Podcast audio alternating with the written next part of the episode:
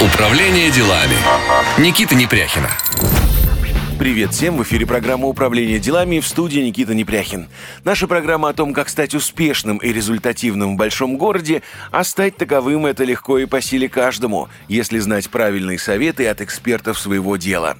И сегодня, дорогие друзья, долгожданный гость, которого я пытался заманить к себе на эфир не один год, и вот наконец-то это свершилось. В гостях у меня сегодня профессор психологии, коуч-консультант многих знаковых персон, первых лиц российского бизнеса, автор э, таких э, известных бестселлеров, как «Бизнес – это психология», «Как усилить свою силу. Коучинг», «Успех. Дело личное» и других, председатель попечительского совета фонда «Дом с маяком» Марина Мелия. Марина, здравствуйте. Здравствуйте, Никита. Ну, наконец-то это свершилось.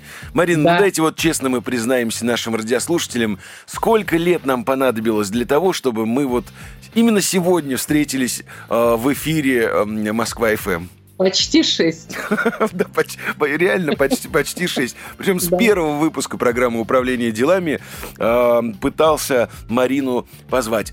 Вот что изменилось? Э, это карантин, это свободное время или поменялись как-то приоритеты? А, дело в том, что все это время я смотрела за вашей деятельностью, и она мне очень импонировала. И поэтому я уже была готова встретиться с вами. Потом, конечно, освободилось время, но и когда мы договаривались об эфире, э, то, что это будет в канун 1 июня, и передача будет 1 июня, э, это День защиты детей, да. и у меня будет возможность поговорить о благотворительности. Вот, собственно, комплекс причин, почему мы вместе. А, да, спасибо большое. Кстати, а, как вообще вот сейчас про проходит жизнь на самоизоляции? Что поменялось и как вообще ощущения внутренние? А, у меня внутреннее ощущение хорошее, потому что я на самоизоляции провожу время довольно интенсивно, активно. Э, с точки зрения работы, я сейчас работаю над новой книгой. Моя компания продолжает работать, правда, в другом режиме, и поэтому я контактирую со своими клиентами. Поэтому книга, клиенты плюс благотворительность. Я э, в пользу фонда «Дом с маяком» читаю лекции.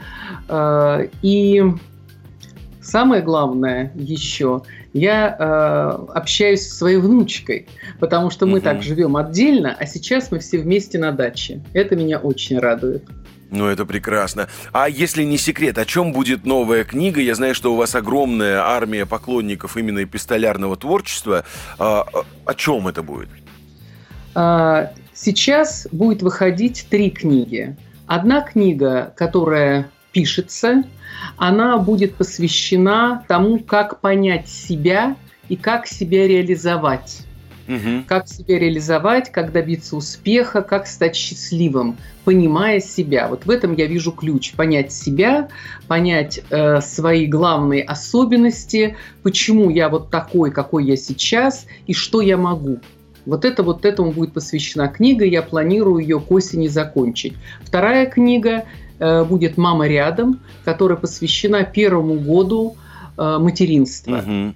Вот это очень важно, потому что самые базовые качества человека – это его привязанность, это его доверие к миру, формируется в первый год.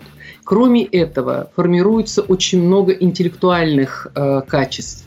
Это уже доказано. Я включаю там последние исследования, пытаюсь доказать мамам, как важен этот контакт вот это сюсюканье и нянчение в первый год ребенка.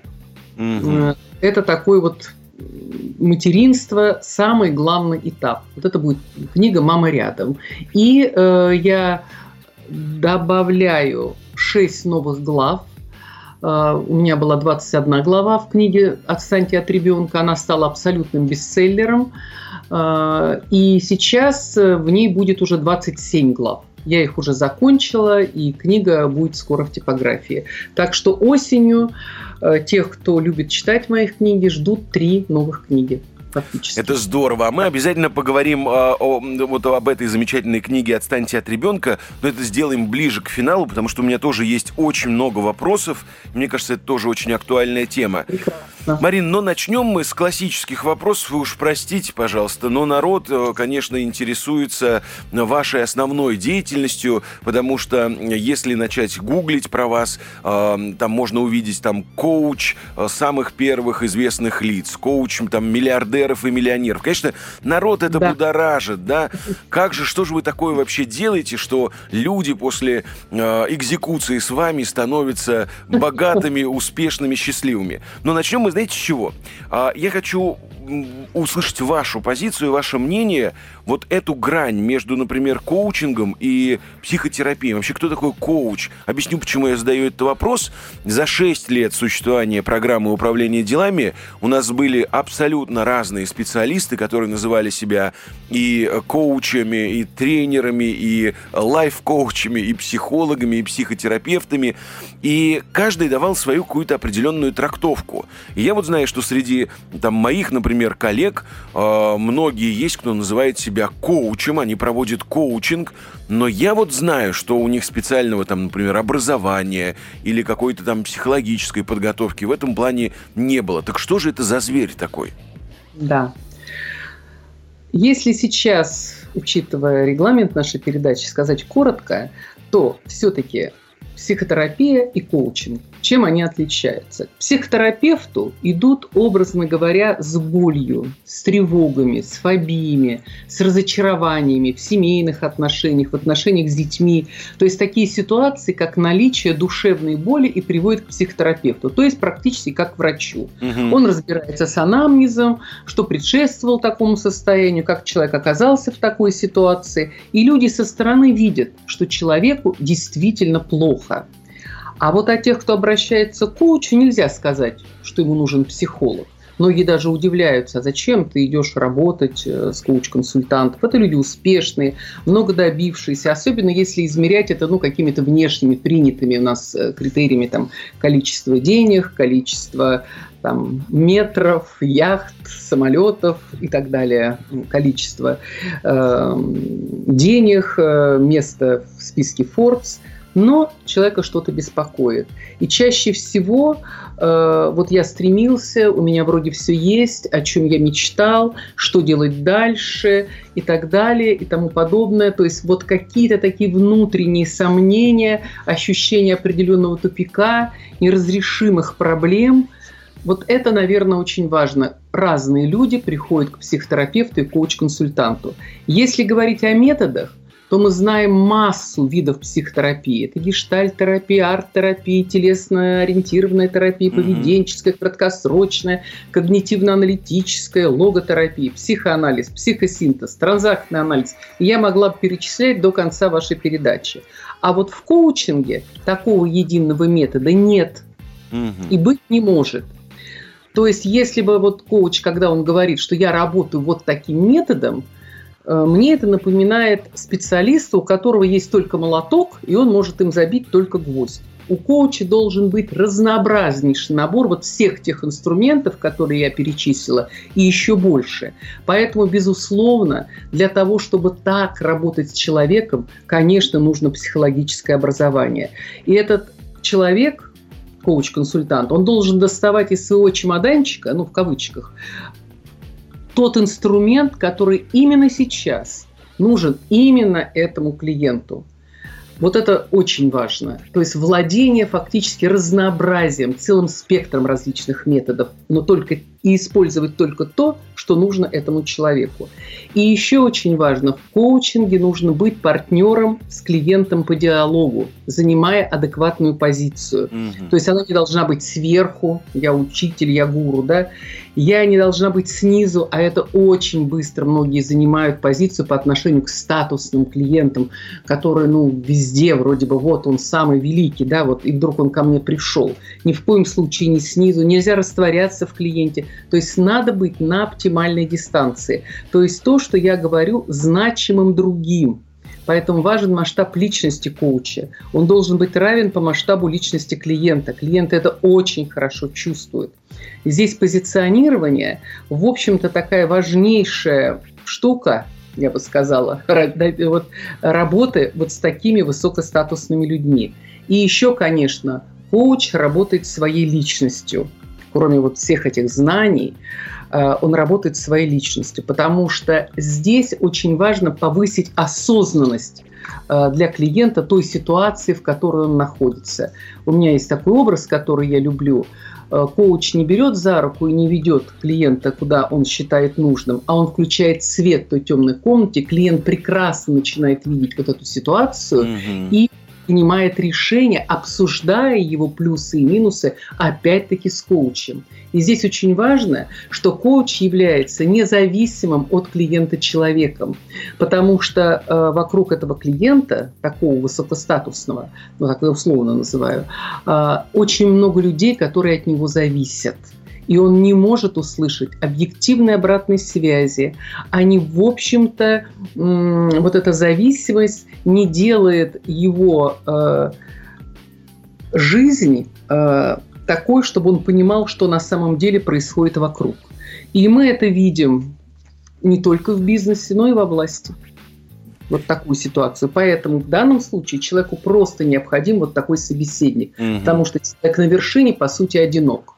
И вот такой собеседник очень важен. Поэтому услуги профессионального коуча, они всегда востребованы, и объективно такие успешные люди в этом нуждаются. Мы сейчас сделаем небольшой перерыв на рекламу. Нам же тоже нужно стать богатыми и успешными. А после мы продолжим. Никуда не переключайтесь. Управление делами. Никита Непряхина.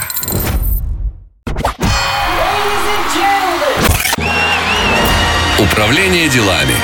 Никита Непряхина. Управление делами в эфире в студии Никита Непряхин. В гостях у меня сегодня долгожданный гость Марина Мелия, профессор психологии, коуч-консультант многих знаковых персон, первых лиц российского бизнеса, автор многочисленных бестселлеров, председатель попечительского совета фонда «Дома с маяком». Мы в первой части с Мариной пытались понять, что же такое коучинг, чем это отличается от психотерапии. Марин, и вот для того, чтобы вот завершить тему про коучинг, я для себя вот правда хочу понять. А, многие многие гости, которые сидели напротив меня и называли себя э, коучерами или там специалистами в области коучинга, они говорили, слушайте, коучинг это очень понятная история.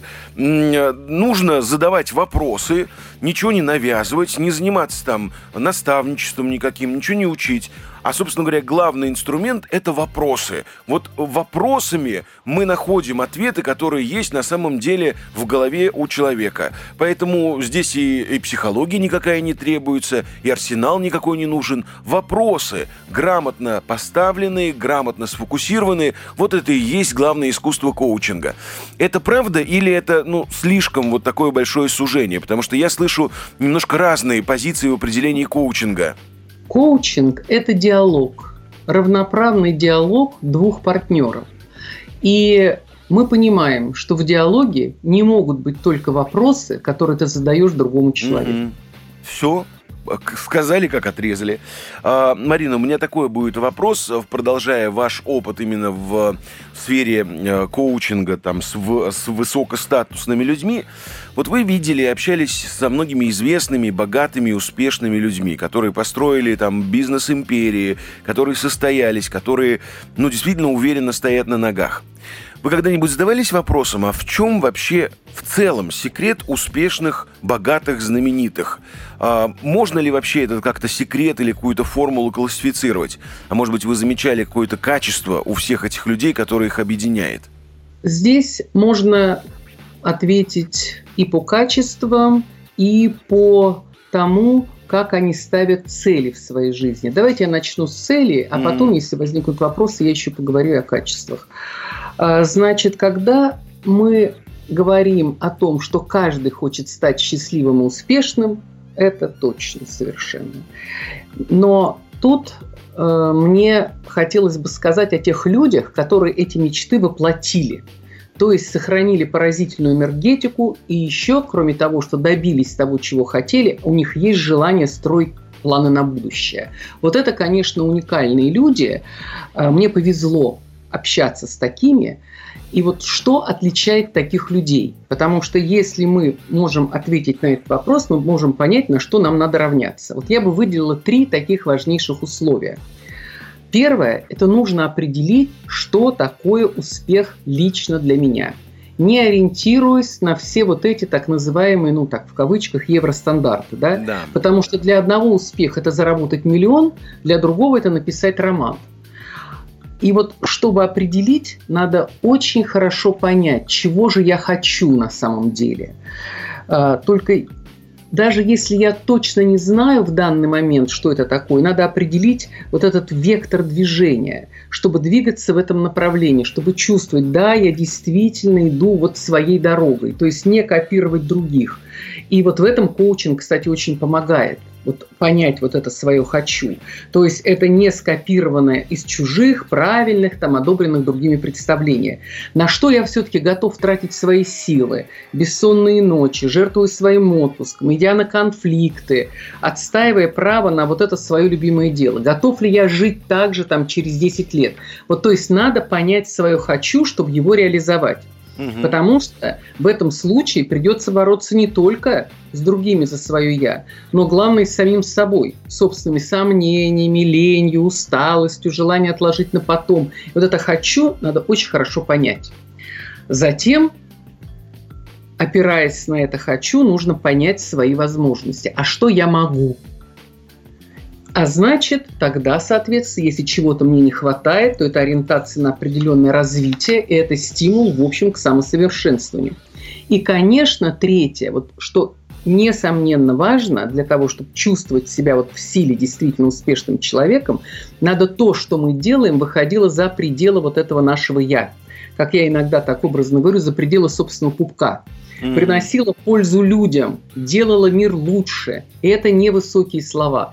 Вот я всегда говорю, вот очень важно, если я могу себе сказать каждый день, вот я сделала мир лучше. Пусть это будет что-то небольшое, да, а если я еще делаю мир лучше своим делом, чтобы было полезно то, для чего мы работаем, вот это слово третье «надо». Поэтому, если у человека гармонично сочетается вот эта триада «хочу», «могу», надо, то каждый день действительно наполняется смыслом. Ты видишь перспективы, и это дает энергию, которая позволяет преодолеть очень многое. Вот, наверное, самое главное.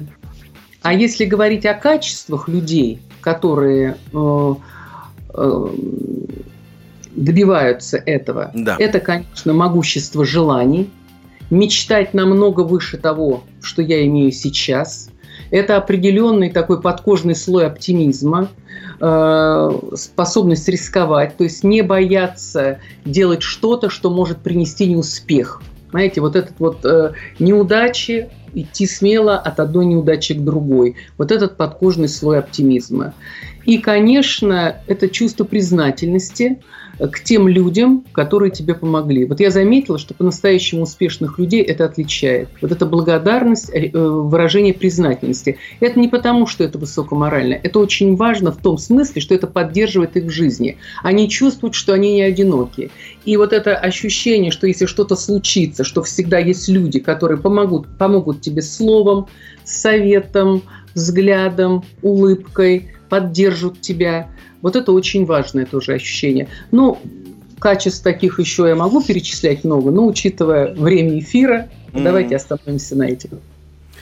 Спасибо. А как вообще, Марина, вы решились э, э, уйти в другую немножко сферу? Да? Я с большим удивлением узнал, что э, вы стали заниматься попечительским советом фонда «Дома с маяком». Это вот как раз про признательность, про то, что вы последние, последнее такое качество и свойство называли.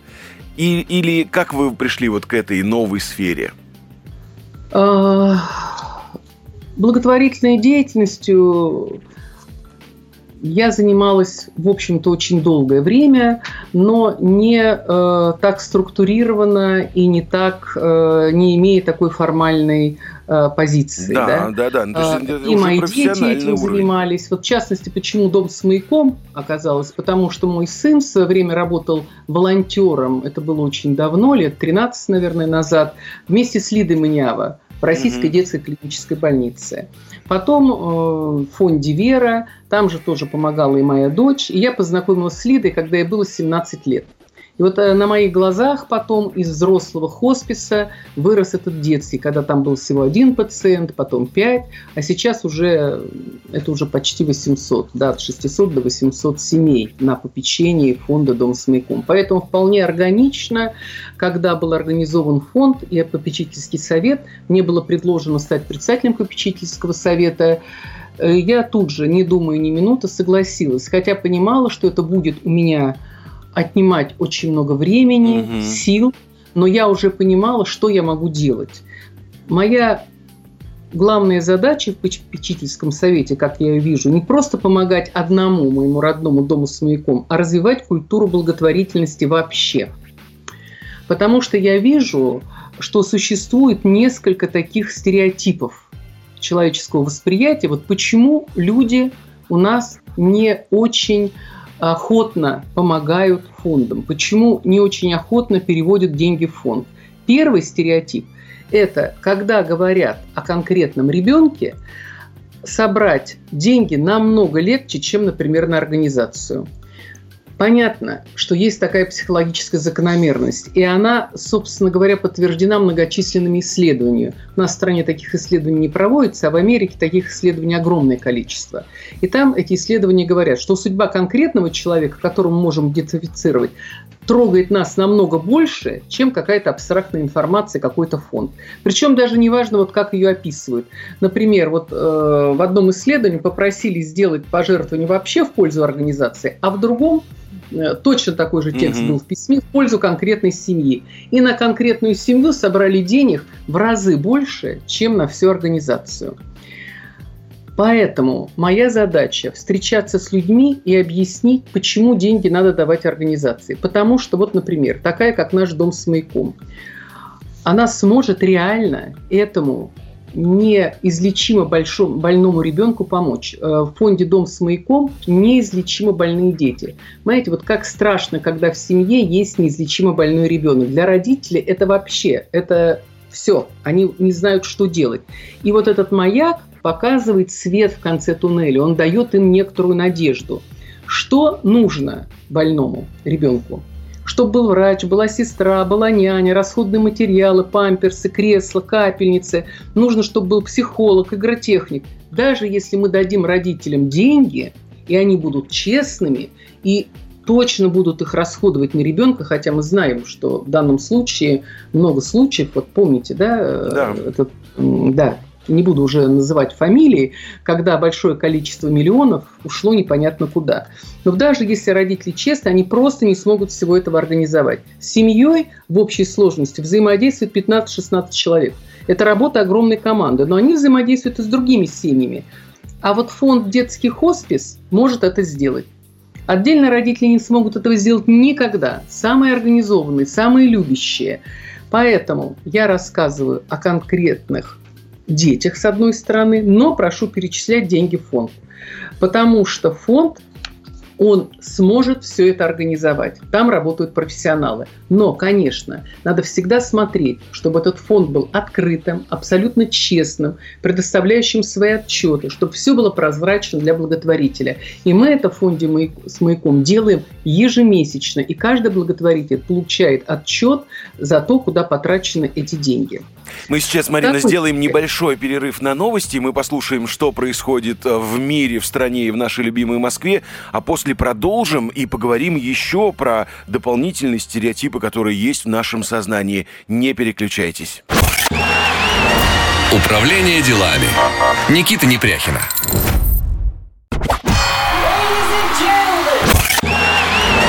Управление делами. Никита Непряхина. Привет всем! В эфире программа «Управление делами» в студии Никита Непряхин. В гостях у меня сегодня Марина Мелия, профессор психологии, коуч-консультант многих известных персон, автор бестселлеров. Э, я очень люблю книгу «Бизнес – это психология», просто о сложном. Э, Марина также председатель попечительского совета фонда «Дом с маяком». И вот как раз про э, этот детский хоспис и в целом про благотворительность мы и говорили. И Марина в прошлой части рассказала о том, что есть определенный стереотип в нашем сознании. Дать денег какому-то конкретному ребенку, семье или человеку гораздо проще, чем некой организации. Да и вообще, я думаю, наверное, Марина подтвердит мою позицию. Э, есть все равно некое такое недоверие к благотворительным фондам, и у многих людей закрепилось в сознании, что, ну, наверное, опять что-то своруют, обманут и прочее. Или я ошибаюсь, Марин? Да, такое в сознании есть, именно поэтому хотят давать конкретному ребенку. Но, как я уже объяснила, ни одна семья не может организовать для ребенка то, что ему необходимо. Это может сделать фонд. Но, безусловно, перед тем, как делать пожертвования, надо четко посмотреть на прозрачность и честность фонда. Итак, второй стереотип – Еще почему не хотят давать да. деньги фонду? Потому что люди считают, ага, они потратят их на сотрудников, на их заработные платы, вместо того, чтобы получил конкретный ребенок. Потому что, опять-таки, вот стереотипы у людей такие. Кто работает в фонде? Одни считают, что там должны работать ангелы, которым вообще ничего не надо, они просто творят добро 24-7 и только этим заняты. Им не есть, не пить, не повышать свою профессиональную квалификацию, им не нужны ни компьютеры, ни офисы, ничего. Они просто вот как ангелы помогают детям. Mm-hmm.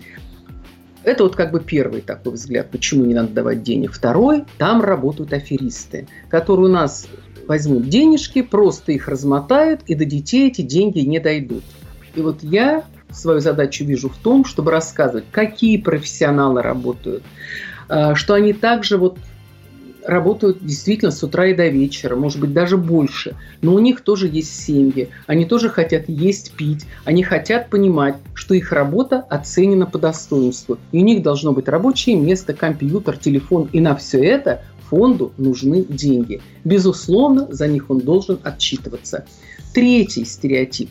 Многие считают, ну что, у меня же не так много денег. Помогать, наверное, могут только богатые.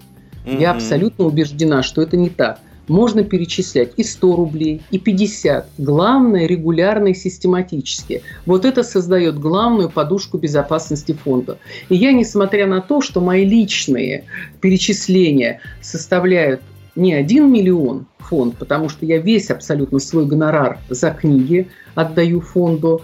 А, все лекции, которые я читаю, здесь я безбожно торгуюсь, и мои лекции стоят от 250 до 300 тысяч, специально говорю.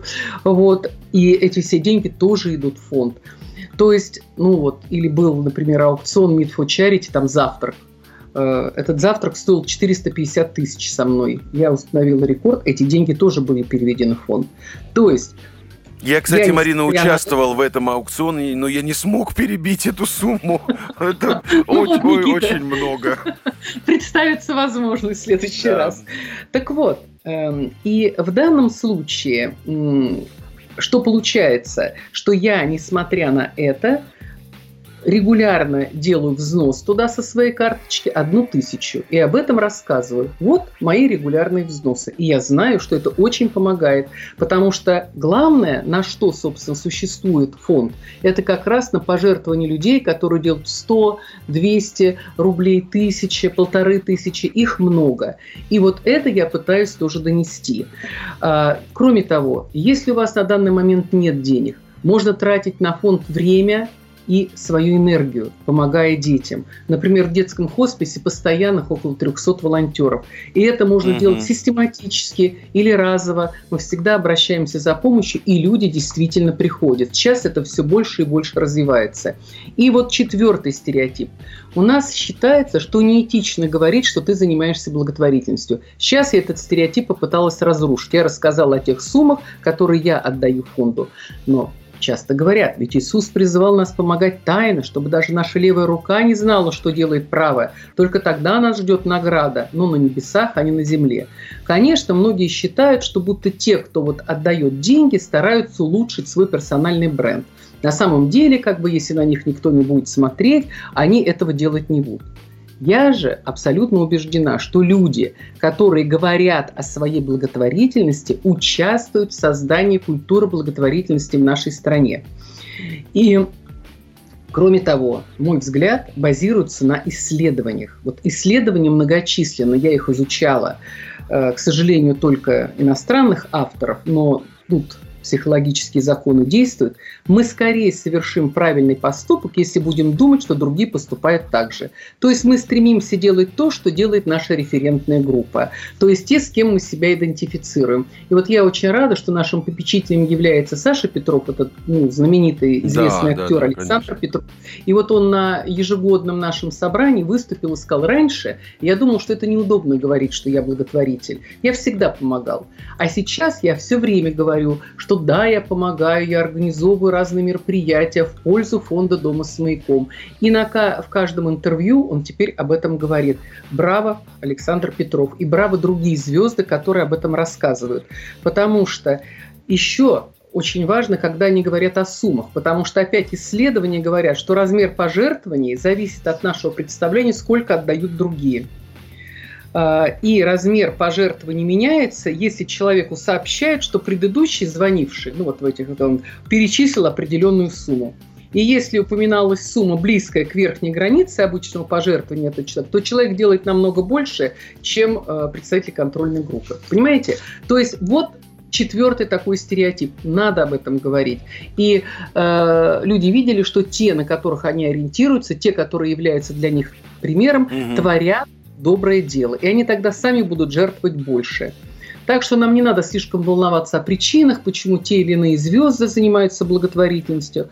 А вот призывать этих агентов влияния, то есть те люди, которые влияют на общественное сознание, рассказывать о размерах своих пожертвований, это как раз правильно. Ведь тогда другие люди тоже будут отдавать больше денег. И я думаю, что уже через одно или два десятилетия объем средств, направленных на благотворительность, существенно вырастет. Мы видим, как даже за 10 лет уже культура благотворительности в нашей стране изменилась. Ну, и я надеюсь, что в этом есть и какой-то мой скромный вклад. Вот я как раз хотел поговорить на эту тему, но э, вы, Марина, уже раскрыли этот вопрос. Давайте еще раз просто резюмируем. А, если, ну вот, например, я про свой опыт могу сказать. А, когда-то я э, делал там регулярно раз в год, да и сейчас, собственно говоря, делаю открытые мероприятия, и раз в год это всегда благотворительная история, но э, я сталкивался с таким огромным количеством хейта, возмущения, что, значит, я пиарюсь на детях, что, значит, всех обманываю, что если ты делаешь доброе дело, говорить об этом нельзя, зачем ты вот на этом делаешь акцент, зачем ты вот, ну... И э, я действительно в какие-то моменты даже вот, ну, стесняюсь об этом говорить, и я даже вот просто помню, что на своем там юбилейном творческом вечере, мне кажется, я даже со сцены постеснялся сказать, что вот вот этот вечер все деньги будут э, направлены в фонд «Подарит жизнь». То есть вот здесь надо что-то тоже менять. Правильно я понимаю, что конечно, вы считаете, конечно. нужно прям трезвонить об этом со всех сторон? Да, да, да. Поэтому я и сразу откликнулась на ваше участие в вашей передаче, потому что мне было сказано, что я смогу поговорить о благотворительности. И я думаю, что если даже ваше мнение сейчас о том, как вы лично будете рассказывать э, о благотворительности своей, э, что вы значимый человек, э, вы являетесь примером для многих, вы авторитет, и вы будете рассказывать, что вы занимаетесь благотворительностью, что вы именно вот с этого э, мероприятия перечислили столько-то денег, я думаю, вашему примеру обязательно последует. И это, мне кажется, очень важно, потому что здесь что срабатывает – если мы за свою, ну, долгую, менее долгую жизнь заработали репутацию, то мы этой репутацией можем распоряжаться так, как мы считаем нужным. Вот я считаю, что я могу своей репутацией распорядиться в отношении фонда «Дома с маяком». И я это максимально делаю. Э, и тогда э, это, в общем, работает на пользу. Вот, в частности, я хотела просто сказать вот про «Дом с маяком».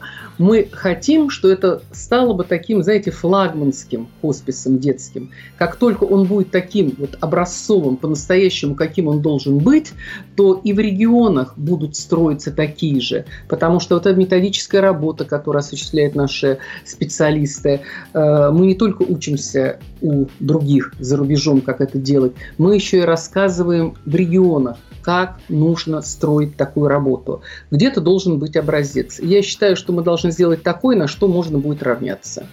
Вот, поэтому задачу свою, как председатель попечительского совета, я отвечаю на ваш вопрос, я вижу в том, чтобы как-то эти стереотипы трансформировать и доказывать, что нужно помогать организациям систематически и уж точно не стесняться говорить о том, что ты это делаешь. Марина, а вот если, например, я вот сейчас как радиослушатель, да, слушаю нашу программу и говорю, ну, слушайте, ну, сейчас вот такое тяжелое время, потерял работу, денег нет, но вот готов как-то, не знаю, там, руками элементарно помочь. Могу ли я без денег э, быть полезным, например, дому с маяком? Конечно, конечно.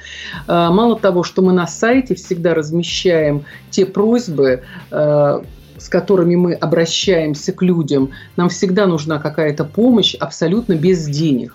Нам нужны люди, которые хотят потратить свое время, энергию в помощь детям том числе вы можете просто сами обратиться. Вся информация у нас открытая, прозрачная. Можно зайти на сайт фонда «Дом с маяком», и там будет все четко сказано. Вы даете свой запрос, с вами обязательно mm-hmm. свяжутся и обсудим, что можно в этой ситуации сделать. Потому что польза, которую получают люди от благотворительности, она неимоверно высока для каждого конкретного человека. Вот даже если мы э, скажем о волонтерах, не обязательно финансовая помощь, а просто волонтерство. Да. Вот э, исследования, опять-таки такие есть, показывают, что такое вот волонтерство заставляет людей, как и донорство, заставляет людей лучше относиться к себе. Особенно это, кстати, замечается с возрастом. Доказано, что, например, у пожилых волонтеров улучшается здоровье, и его деятельность на благо других продлевает жизнь. Причем это абсолютно статистически достоверное исследование. Ну вот видите, вот, дорогие друзья. помощи не оказывает такого благотворного действия, видите? Конечно, то есть это и э, пользу делаем, и себе еще да, помогаем. И себе еще. И я вот еще хочу сказать, что еще ученые доказали, что вот они э, делали такое исследование, людям давали деньги и говорили о том, что вы можете отдать их в благотворительный фонд, можете оставить себе. У всех на голове были приборчики, да, МРТ. Сказали, что не будет известно никому, только организаторам эксперимента, отдали вы эти деньги или нет.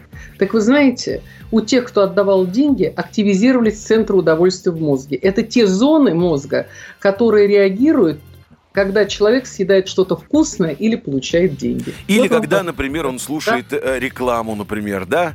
Вот мы сейчас ее тоже и послушаем, не переключайтесь. Управление делами. Никита Непряхина.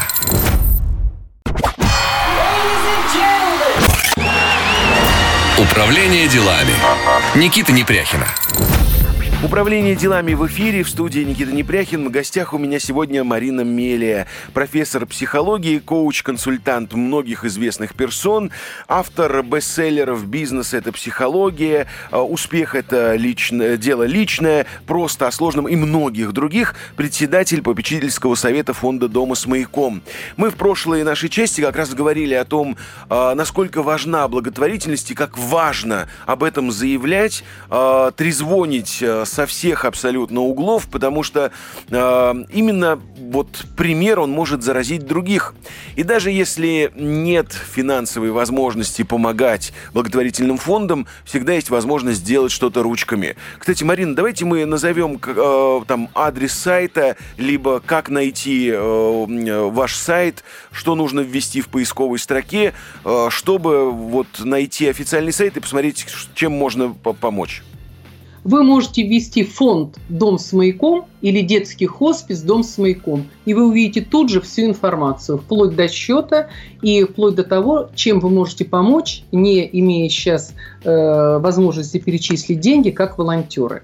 Кстати, если говорить вот о волонтерской помощи, то очень хорошо ее делать вместе с детьми. Вот я надеюсь, когда все эти карантины пройдут, то вот такое э, впечатление, которое дети получают от общения с другими детьми, когда они в чем-то помогают, оно, в общем, даже трудно себе представить.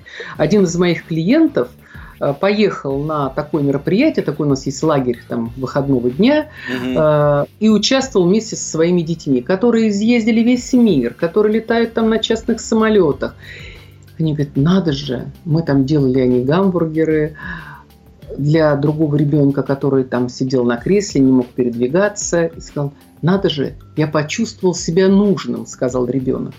Знаете, вот это очень важно, во-первых, и потом дети видят, что делают родители.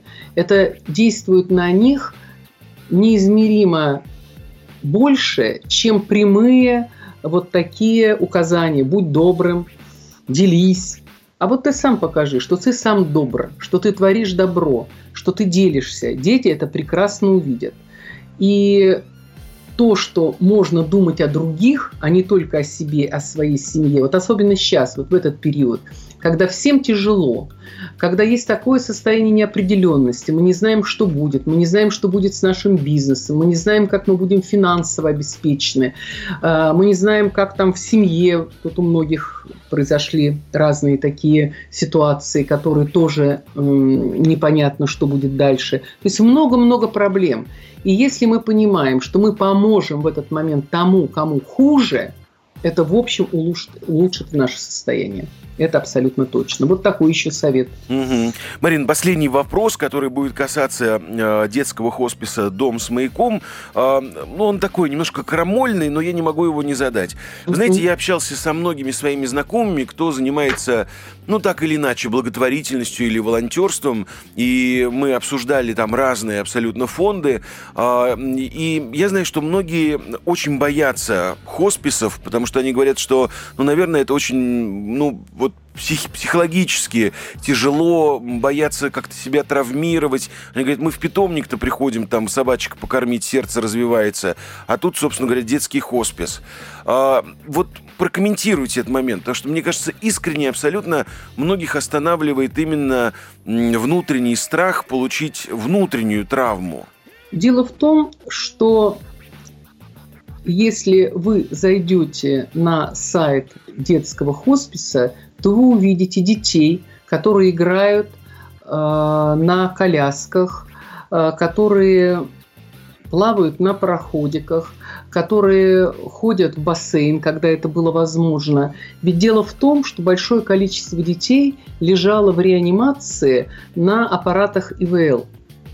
И это было большое достижение, главное, я считаю, это Нюта Федермессер и Лида Маниава, угу. которые сделали так, что родители наконец-то смогли жить с такими детьми, э, ощущать вот эту радость э, родительскую, материнство и отцовство.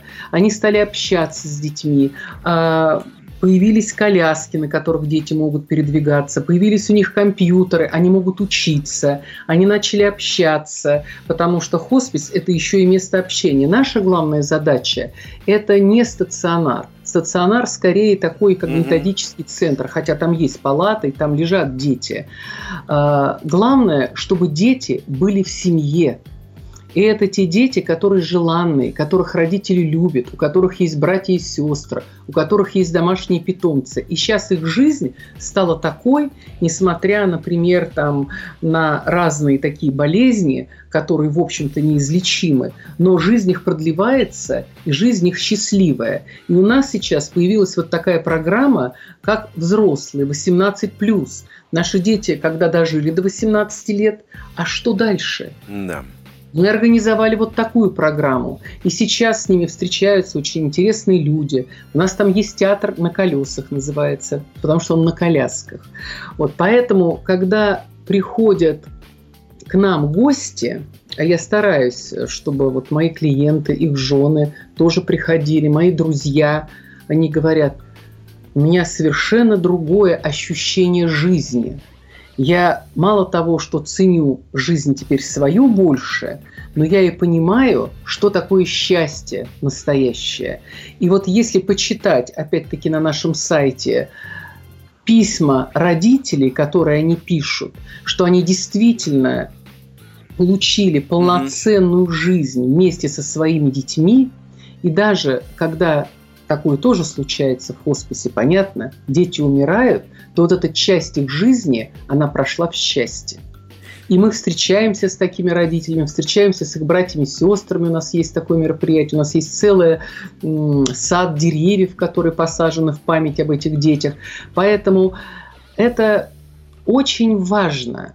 Э, вот это понимание жизни, смерти, болезни. Само по себе это не философское, это по-настоящему жизненное понимание. И оно очень важно для всех, особенно здоровых и успешных людей. Марина, это прекрасные ну, слова. Ну, тем более. Да, это, это правда. К сожалению, у нас подходит время программы к концу, но ну, у нас есть традиция, буквально несколько минут мы потратим на мою любимую рубрику «Блиц-опрос». Блиц-опрос Никиты Непряхина.